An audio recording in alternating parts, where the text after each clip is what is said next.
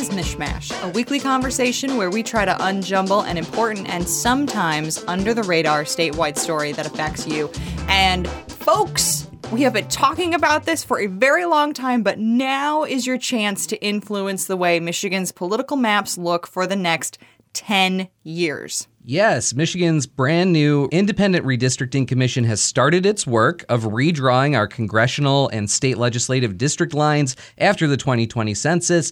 And the first step is collecting input from well, you, yes, you. I'm looking at you. This is an opportunity to put aside those hot takes on Twitter and Facebook for a bit and take your well reasoned, thoughtful, and respectful opinions to the panel that will decide how you're represented for the next decade. The commission is going on tour. It's not quite the exciting tour that maybe some of us who miss live concerts have been hoping for, but they're going on tour, coming to a town near you.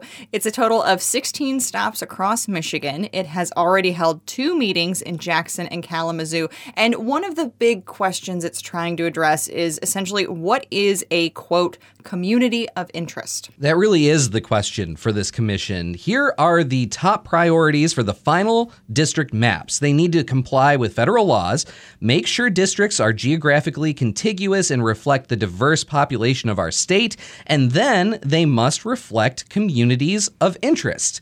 Experts say no other state prioritizes this more than Michigan does. So, again, what is a community of interest? Well, in some ways, it's kind of self explanatory. It's a community of people who share common interests.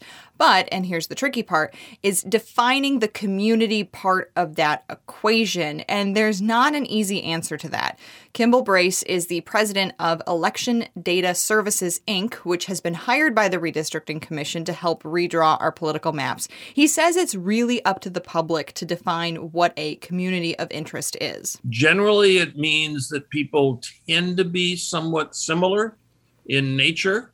We, from the data side, look at things like census information to kind of get a clue on what might be a community of interest.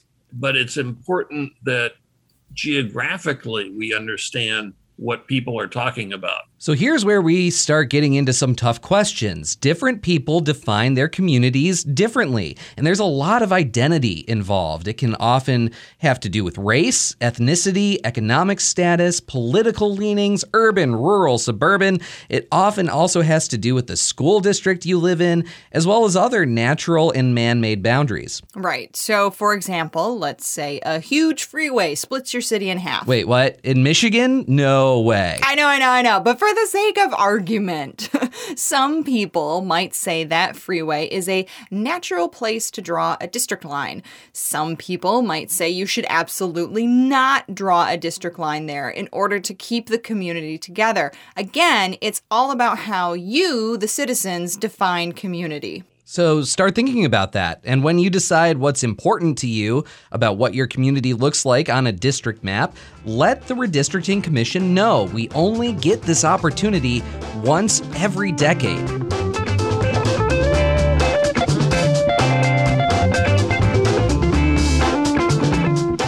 So earlier you heard that quote from Kimball Brace, and that was from an interview that I had with him this week. It was really great to have this opportunity to talk with him as he assists our redistricting commission in redrawing these maps. He has a lot to say about this issue of communities of interest. One of the most uh, enjoyable parts of the conversation was when I got to ask him about uh, being on The Daily Show a little while ago, a few years ago, uh, in which they essentially likened him to the Picasso of gerrymandering. Uh, and so I asked him about that. Uh, that comes a little bit later in the interview, but it, it was a really, really great conversation, and I thought I would share it with you here. So here is my conversation with Kimball Brace, a redistricting expert of about 40 years and president of Election Data Services, Inc. Kimball Brace, welcome to MichMash. Thank you there. So, listeners know your name and your position now, but I wanted to take this opportunity before we get into the meat of the conversation for you to introduce yourself uh, and explain to listeners the role that you're going to be playing and that you already are playing in this process of redrawing our political maps here in Michigan. Certainly. Um, I'm with a company called Election Data Services. I started that company back in 1972, um, and I've been involved with the redistricting, the census, um, and uh, election administration issues uh, for the past 45 years. Um, we do redistricting around the country uh, and have for the past four decades and going into our fifth one now. Um, we end up uh, putting together databases that are extensive in order to help out the process, both with census data and political data for analyzing the consequences of line drawing, uh, and then um, deal with all the geography issues uh, and look towards seeing what can be done. Because usually in redistricting, you're ultimately passing a bill in the legislature. So you have to get 50% of the votes uh, plus one uh, in order to do that. So it, many times it involves uh, compromising and figuring out how you can compromise.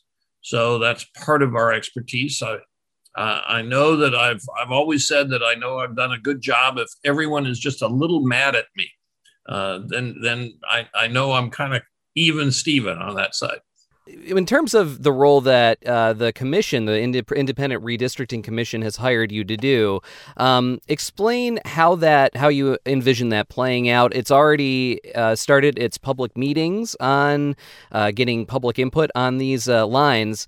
Um, you know exactly what is the commission asking you to do? I mean, you're you're essentially drawing the the actual lines. Is that correct? Um, we're working with the commission to draw the lines. Um, you know, it is really the commission's job to do that line drawing process. We're facilitating that. We're helping them through the mechanics of the process of drawing it, um, helping them analyze um, uh, different moves that are possible, uh, and taking a look at that kind of an issue. Um, and we're closely monitoring what the public is talking about.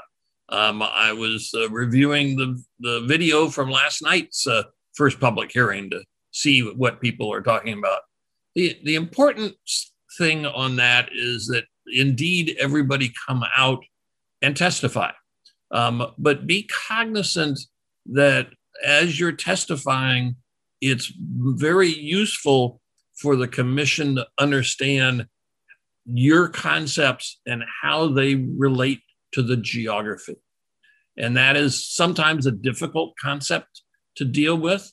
Um, but certainly the commission has set up a mechanism so that the public can get onto the computers and draw lines themselves, uh, draw configurations, and draw what they're looking at as the community of interest.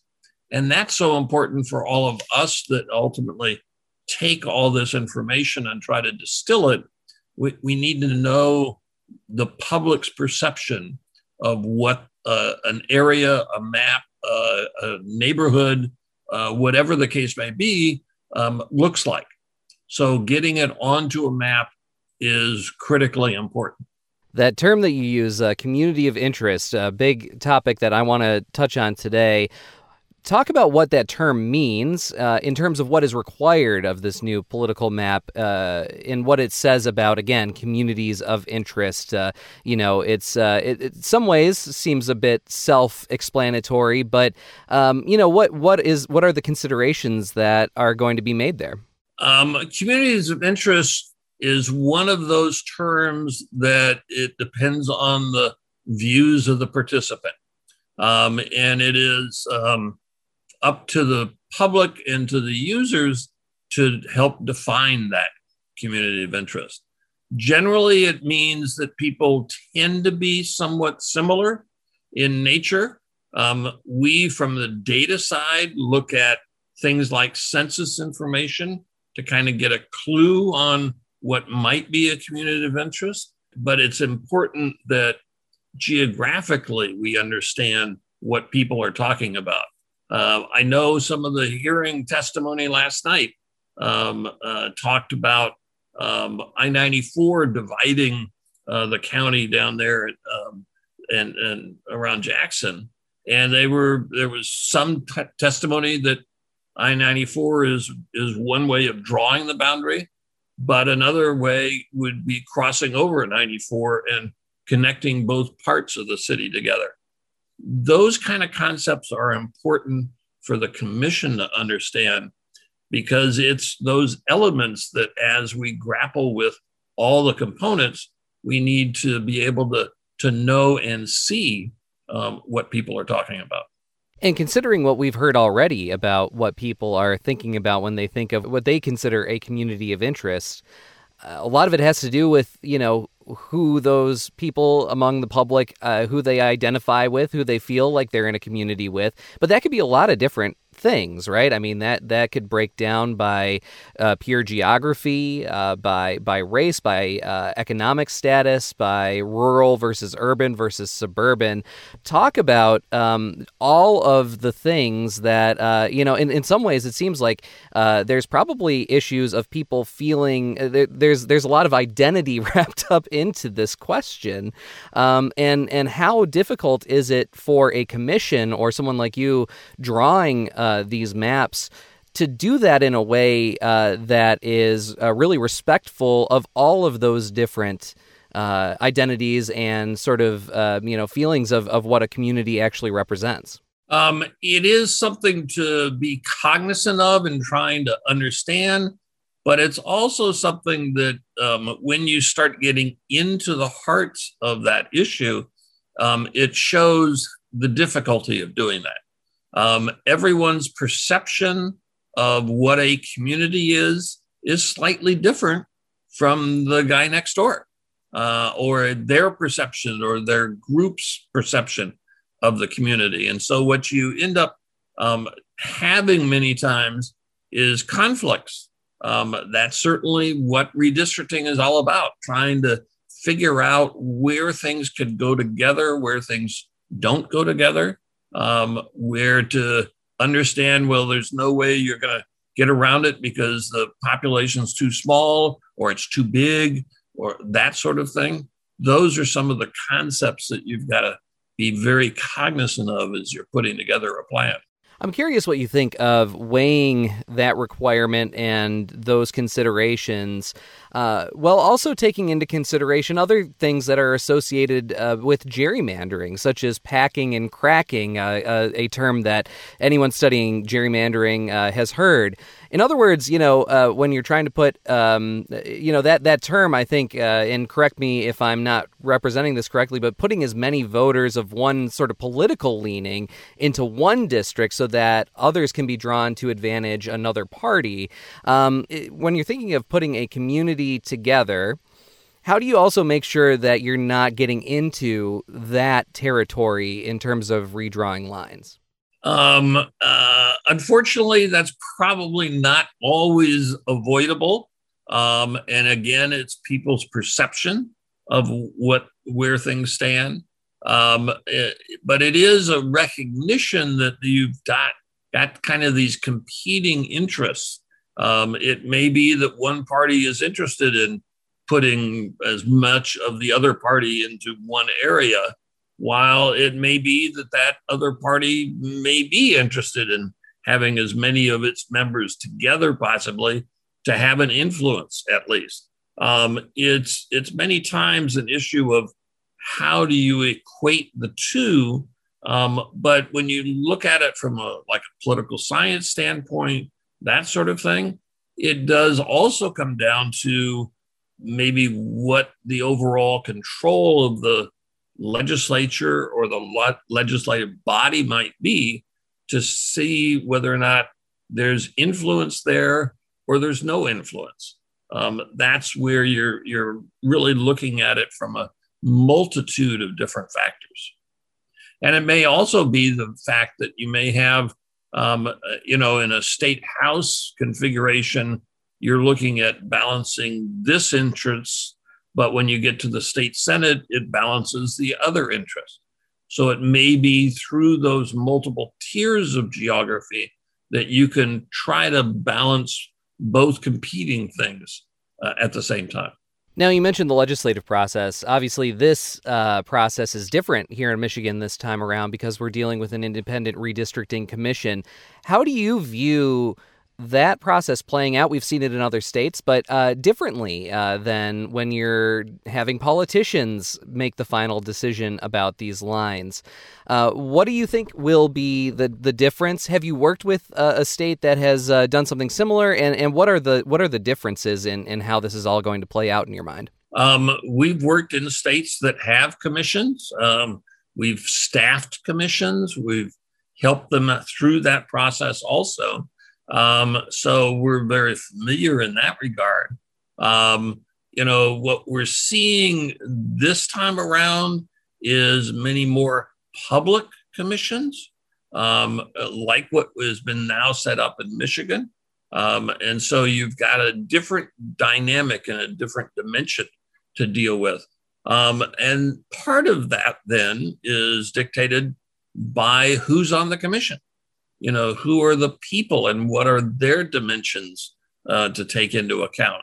Um, uh, it, it is intriguing to to watch as i've done for the last four months uh, the michigan commission and looking at the dynamics of the commissioners themselves. And so it's it's good to see that dynamic also come into play.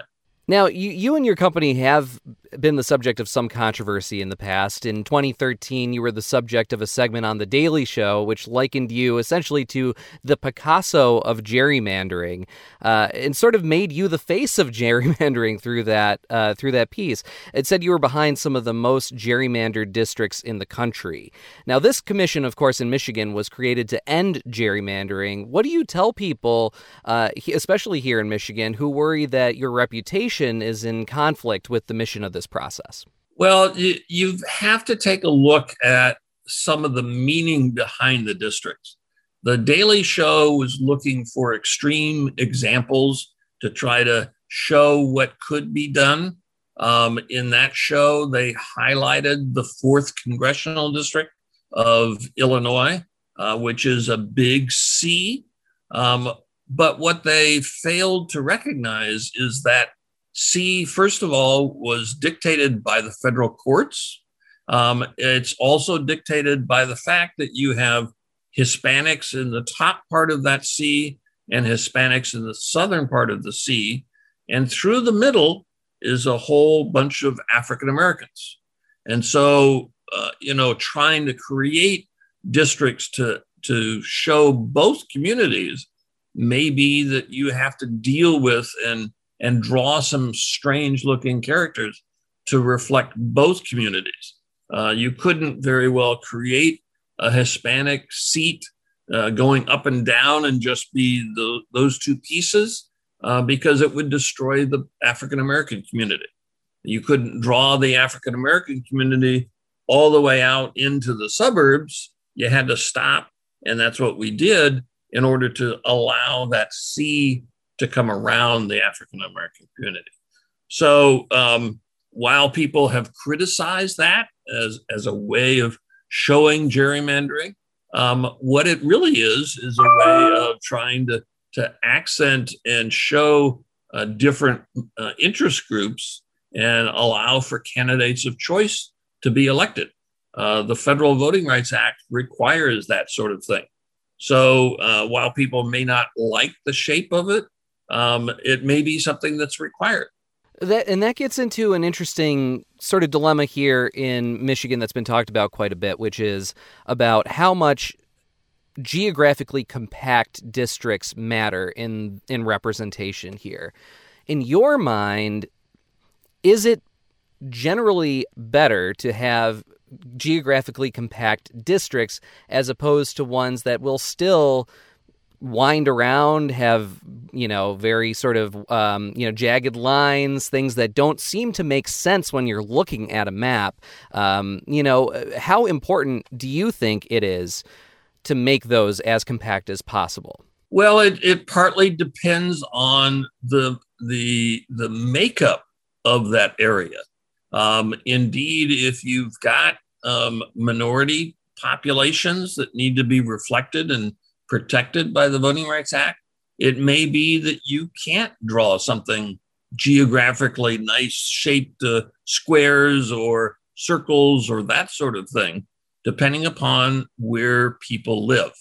And what you find out in redistricting, it's a combination of both geography and geometry, but also the population and who's there. So it's it's a process of studying that and taking a look at what the data shows you to see where things can come together. Now, the problem that we have in Michigan and everybody has around the country is that the census is late. The it's late in terms of getting to us. Uh, it should have been here already. Uh, under federal law, they were supposed to release the data uh, by April 1st. Uh, it's now May, uh, the middle of May. We still don't have it. And we won't have that data until probably August 16th at the earliest. So, what that does is it causes all of this investigation effort to kind of be in a stall pattern until we see the data. And we don't know how good the data is going to be. You know, we ha- went through the whole uh, virus issue. We went through the whole issue in terms of the Trump administration and how it dealt with the census and, and dealt with the citizenship issue. That could have had a significant impact. And we won't really know that until we get the data. And people then can start evaluating of is it good enough? Is it good enough for use? Um, we we've got to use something, and so it becomes the question of what are we going to get in August? One one more issue that we kind of got into there was I think that there is there does seem to be some confusion even with some demographers I've talked to here in Michigan about you know the necessity for majority minority districts in Michigan, especially under the Voting Rights Act. I'm curious if you can clear up exactly what the requirements are going to be in this process. Um, well, certainly the, the main thing is that the Voting Rights Act says that you need to fairly reflect the concentrations of minority populations in the jurisdiction. Um, now, what is your definition of fairly reflect? that could be subject to dispute or discussion or argument or uh, different things on that side. But it is still a recognition that you've got to do it to, to a certain degree. Um, what degree it is and how it's dealt with, uh, that can be open to interpretation and differences between people. So, what we've heard about the idea that there has to be two minority majority districts in Michigan, it's not quite as prescriptive as that, is what you're saying. Um, well, f- first of all, you've got to uh, study and analyze the data. Um, uh, you know, we're bringing in as part of the team an expert dealing with racial block voting analysis. Uh, and Lisa's main task is to take the data and analyze it, both the census data and the political data, to see if there's some degree of racial polarization that requires you have to create those kind of districts.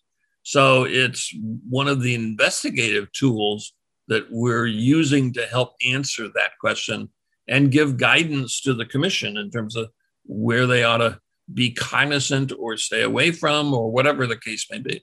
I feel like I have to ask this question going back to the Daily Show really quick because honestly, I've never spoken to someone who's been the subject of one of those segments, especially on sort of the wrong side of one of those segments. You know, what were what were your thoughts when you when you sat down and you viewed it? Uh, just as as someone, because I mean, honestly, I, I, I have watched the show, uh, especially back then in that time period, was watching it pretty religiously. And if I was watching it, I would probably see that and think, wow, this is the face of someone who is on the wrong side of history in a lot of cases. But, you know, personally, uh, as someone who, who sat, who agreed to that interview, sat down, talked to Jason Jones in this case, and then, uh, you know, went, went ahead and watched it, what was going through your mind as you saw that? Well, um, uh, Jason was do, trying to do a good job. Um, my interview with them went three and a half hours long. And he was repeatedly coming back to, but look at this district, you know, what, uh, and I was just telling him exactly what I just told you. How do you compete with different interests when they're competing against each other? And how do you reflect both of them? And when you've got a court case and the federal court says you need to create these kind of districts, yes, they might look strange. Um, and so you have to understand that. Um, but it was, uh, he was probably very frustrated with me because I kept on coming back with, well, what do you want to do, you know, on this side of things? You know, um, I'm sure he probably was on that regard. Um, uh, we had fun and, and interest. Um, uh, I told him after the spot got finished and I saw it the, that first night, um, I said I was greatly disappointed um, in that um, the tail end of that shot or that spot was about um, the art museum that they had all these paintings in, and people yeah. coming in and looking at oh how the browns and how they're doing and you know the blues and how do they look um, and I said, I wish I could have been invited to the to the art museum on, on, that side because so what he did is um, the the various district uh, maps that he ended up showing and that sort of thing.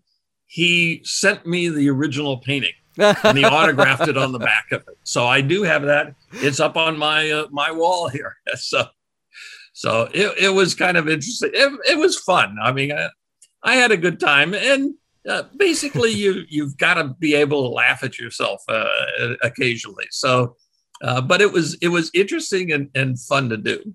Well, that is that is a great attitude to have towards something like that. I must say. Um, I want to just leave here on the note of um, with people for people who are interested in in having influence over this process and getting their input in. What should people know about how, if they're just a regular citizen, um, how they can make sure that their voice is heard in the process? Um, be available and go and testify. Um, the commission is setting up uh, you know, 16 public hearings around the state, much more than what the the uh, original statute required. So it's it's an effort to get as much input as possible, um, and they're doing a, a great job in terms of making use of Zoom and being able to show people and that sort of thing. Uh, we'll be conducting some some training exercises and that sort of thing and understanding geography and understanding the data and what kind of things might be seen from that side. Um, so it will be hopefully this summer a great education tool for everybody in the state. Kimball Brace is president of Election Data Services, Inc., which has been hired by Michigan's new Independent Redistricting Commission to help redraw our political maps after last year's census. Uh, Kim, thank you so much for joining us on MichMash. Really appreciate you taking this time. Uh, no problem. Call anytime. Thank you very much. And that's all for MichMash. I'm Cheyna Roth. And I'm Jake Neher. Thanks for listening.